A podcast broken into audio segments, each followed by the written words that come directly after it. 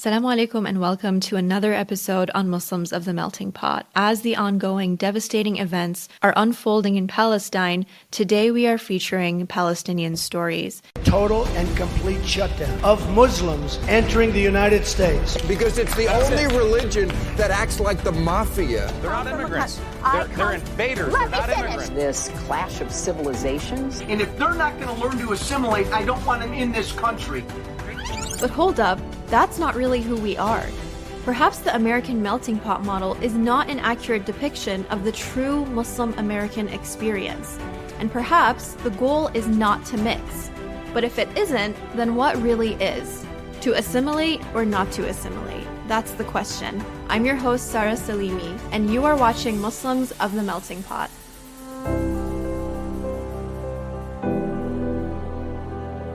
Sarah Ibrahim is my guest today. She is a public health student in Washington, D.C., and her roots are Palestinian. Her parents are from Gaza and Jaffa, and she has lots to share about her personal thoughts and feelings about everything that is going on at a time when mainstream media refuses to feature Palestinian stories. Thank you, Sarah, for being another one of my guests on the podcast. I'm really happy to have you. I know this is a really tough time uh, for you and your family, especially. You have, you know, kind of a very personal connection to everything that's going on, not just in the past two, three weeks, but in the past seven decades. So, what I really want to do is I often find that Palestinian voices and personal stories are missing. Every time something like this comes up in the media, it's always politicians jumping in, world leaders, you know, regional leaders. And sometimes in the midst of all the chaos, we really miss coming back to stories from those who have really who have roots in that land and really what's going on because I think they are the biggest proof and the biggest testament to what's really happening. So I want to start with your experience. First of all, how are you feeling? How are you and your family feeling about everything? Thank you so much for having me. Um, honestly, whenever anyone asks the question, all I can say is alhamdulillah for everything. It's been very difficult to see all that's happening, especially having family in Gaza and trying to communicate with my family about it. Like, we've all been glued to the news. And of course, this isn't something that just started in the past few weeks. It's been like this constantly, but of course, has rammed up recently. Um, you know, it's been 75 years of an occupation. Um, the whole history of Israel started with ethnic cleansing and genocide. Gaza has been under a blockade for 16 years without, with very limited access to electricity and fuel and water. Alhamdulillah for everything, and um, you know, Allah always knows best. So have to just trust in His plan. Is your family okay? Are they safe right now there? So for the family in Gaza, because my my mother's side is from Jaffa, and they were all ethnically ethnically cleansed in 1948. Um, last I heard was honestly a few days ago. I think for now, alhamdulillah, they're not safe but still alive. Uh, I had most of my family was living in the north. Um, a few of them decided to evacuate. A few of them decided to stay, but there's really nowhere safe. When people were told to go to the border, go to Rafah, they were bombed. They bombed the, the border crossing. When they were told to go to the south, they started bombing the south and the route to the south. At this point, just praying that they stay alive um, and that they're able to free Palestine, inshallah. How would you say that Palestinians right now, both those who are, you know, the diaspora here in the West as well as, you know, back home, are they viewing this differently? Is this is this time is it really different? Do they have hope? And how are they do they think it's just another recurring violence um, that happens to them over and over again? How are they kind of interpreting all of this? So between here and back home, I think the sentiments are the same. There's the there's two emotions of a lot of hope and also a lot of fear and dread and not knowing what's to come. The Arab people, honestly, the hope comes from seeing the masses come out in support of Palestine. Seeing the Arab people, not just the Arab people, people all over the world protesting in support of Palestine and Palestine's right to defend itself, resist occupation, and not be slaughtered like animals, as the Israelis described. So, seeing all the protesters come out in Jordan, in Lebanon, um, 300,000 protesters in London, I think even in the Philippines and Mexico, all over the world, there have been huge Yeah. marches for Palestine with h- tens of thousands of people that aren't really being seen and distributed in the mainstream media. But of course, alhamdulillah, there's social media, and this unjustified reply from Israel. None of it would be justified, especially because they are the aggressor. But their genocide of the people in Gaza and it being displayed across social media is showing that they're losing the propaganda war and it's changing a lot of people's minds. And I think that is also giving people hope is that the rhetoric is now changing around the issue, around the Exactly. occupation, around the blockade, around the settler colonialism, which is Israel. Um, we were seeing a lot of people who were entrenched in Zionism and Zionist societies start to question the narrative and saying, I'm seeing dead corpses and babies being pulled out of the rubble, and this goes against everything that I was taught with my, like, taught in a, a society that was told me to basically um, stand with Israel no matter what and support Israel no matter what. Um, So I Absolutely. think hope comes from that, but of course it's so hard to see these images, and it just feels like a lot of the governments aren't changing, but alhamdulillah, at least the people are now showing their support and getting very angry with their governments. Uh, and I think that's starting to scare the regimes in the region and around the world.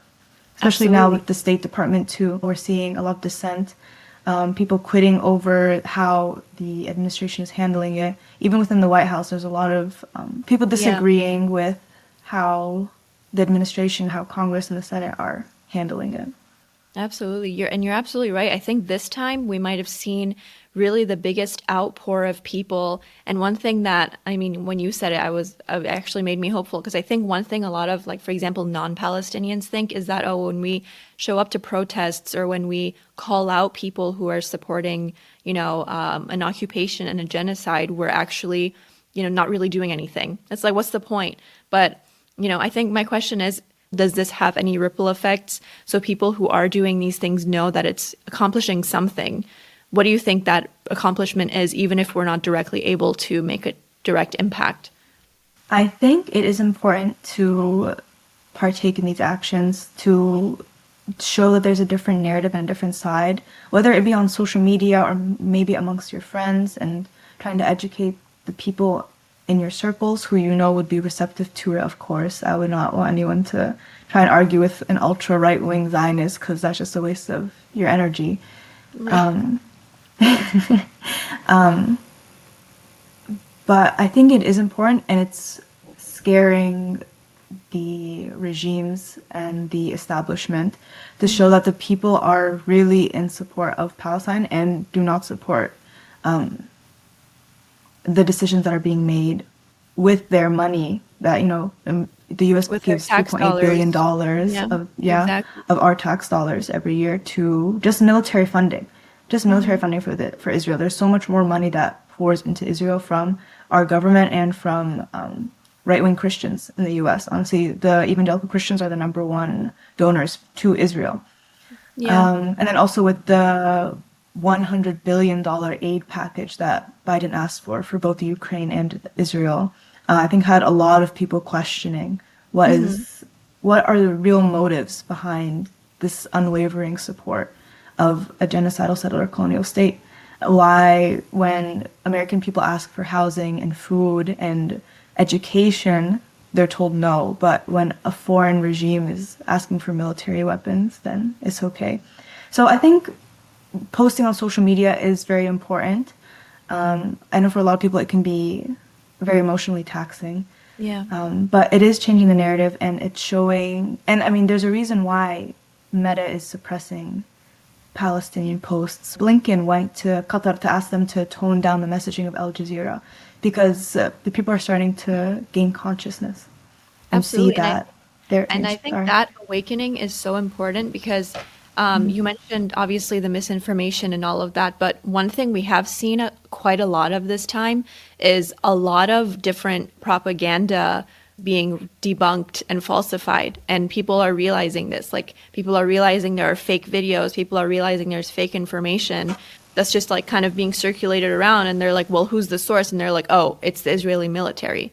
I mean, how how is the Israeli military your source when they are the aggressors, right? So it's like, and obviously the saddest part is seeing mainstream media pick up on these stories, and because millions of people already somehow have a default trust in them, they don't even question what's happening. So I mm-hmm. think this time we have also seen a lot of people turning to social media because that's that's where the true voices are because you mm-hmm. won't really find if you had Palestinians like yourself or like your family or others coming and being the sources for this information as people who are experiencing what's going on firsthand, you would have a very different narrative. Obviously, the media narrative for the past like 75 years has been very clear in how it supports Israel, at least coming from the Western side. But you also now have 75 years and plus of Palestinian experiences, Palestinians who have lived in that land and who have stories. They have like the keys to their homes still. Um, why do you think there's such a big divide? Why do you think it's like two completely different worlds and there's such a huge refusal to actually talk to the people who have experienced all of this? From what I've seen, I think the media and those who own these corporations, are really corporations at this point, have a narrative that they want to push, um, which is usually coming top down. So I think a lot of people are questioning now how the media is portraying things and starting to question how it's been portrayed in the past for um, other such issues and how the media is used as a tool for the regime to sway the masses. But now there are other sources that are combating the narrative that has been pushed. Um, so now I think people are starting to question a lot. I've been having a lot of people ask me where they can go read other news sources that are more unbiased. Yeah. Um, but ones that are, you know, pretty big and accepted within the the journalism community, like Al Jazeera. Yeah. Um, I think there's even TRT World News as well. Mm-hmm. Um, TMJ. I was waiting for you to say that. And even now, speaking about people turning to alternate forms of news, I think there are a lot of quite a few pages now that are actually documenting everything that's going on whether it's like people in on the ground in Palestine themselves or you know activists on this side who are sharing videos that are really showing a very different reality than what's being painted in the media. Do you think that maybe this um, this specific uh, situation right now is going to drive a significant amount of let's let's talk about average Americans toward maybe moving away from trusting mainstream, or do you think those who are consuming that news are just going to continue doing that? kind of like the ignorance is bliss mindset? I'm not sure, honestly. Um, and I think when we're also talking about the average American, we have to distinguish between the age groups because I feel like we have the older generation who are very set in their ways. They're the ones who are on in these polls still very heavily supporting Israel when we see the younger generation kind of questioning more. But I think honestly, the younger generation have been questioning the media for a while. Absolutely. Um, yeah. They've been questioning a lot of the news that they see, and a lot of them get their news from social media and TikTok. Um, seeing these first-hand accounts, Mm-hmm. um, learning to question a lot of the narratives that they've been told in the past when it comes to not only Palestine, let's say like Iraq, Iran, um, Syria, any, any Syria, anything that has been pushed and Yeah. peddled by um, the regime in the White House and the Western world.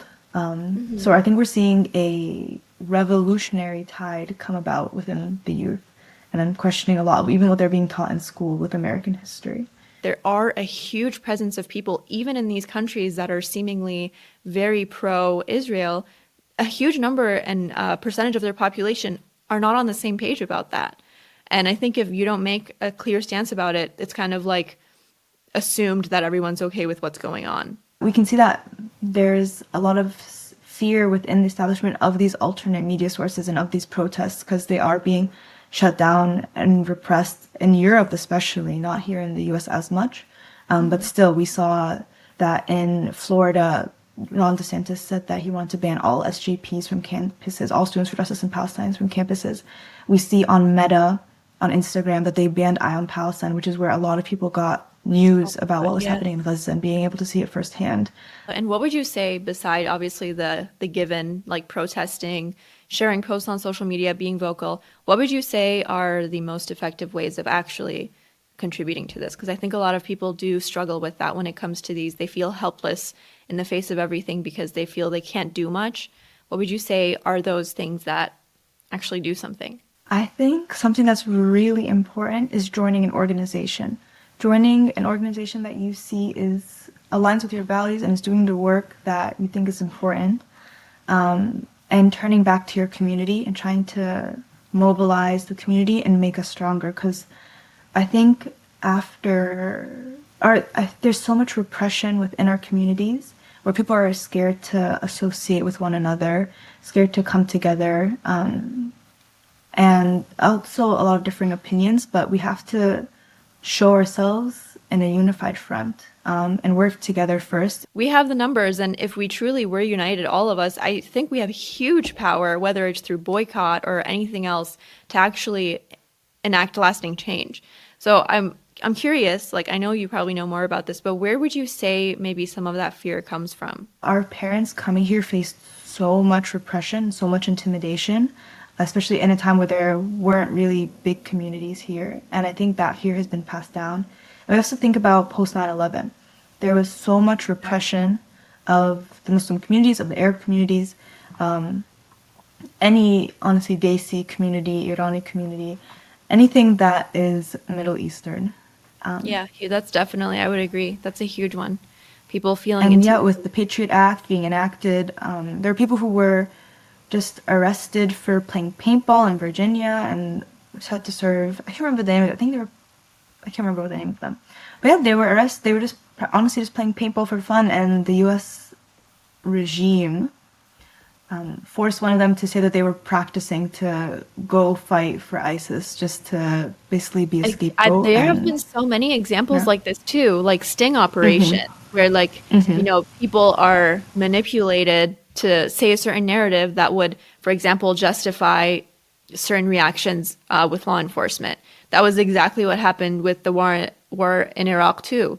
The whole like fabrication of evidence so that we can justify. And I think what really scares people is that this is hap- this has been happening to Palestine and is happening to Palestine as well with like very blanket excuses that oh like this is this is the reality and you can't challenge it and so based on this premise everything we're doing is justified whether it's you know a fake video or whether it's like you know fake evidence or like 40 babies you know beheaded like lies and mm-hmm. it's so scary that something like this can be so easily manipulated and go under the radar. Quite scary if you think about the consequences of what this could mean for even future conflict. One thing I wanted to add though to the, the last question about the Muslims kind of being I think it's it's hurtful to say that a lot of the Muslims aren't acting when we see a lot of Muslims going into the streets in their own countries, but they're also facing heavy, heavy repression from their own regimes. Mm-hmm. Um, so for them to come out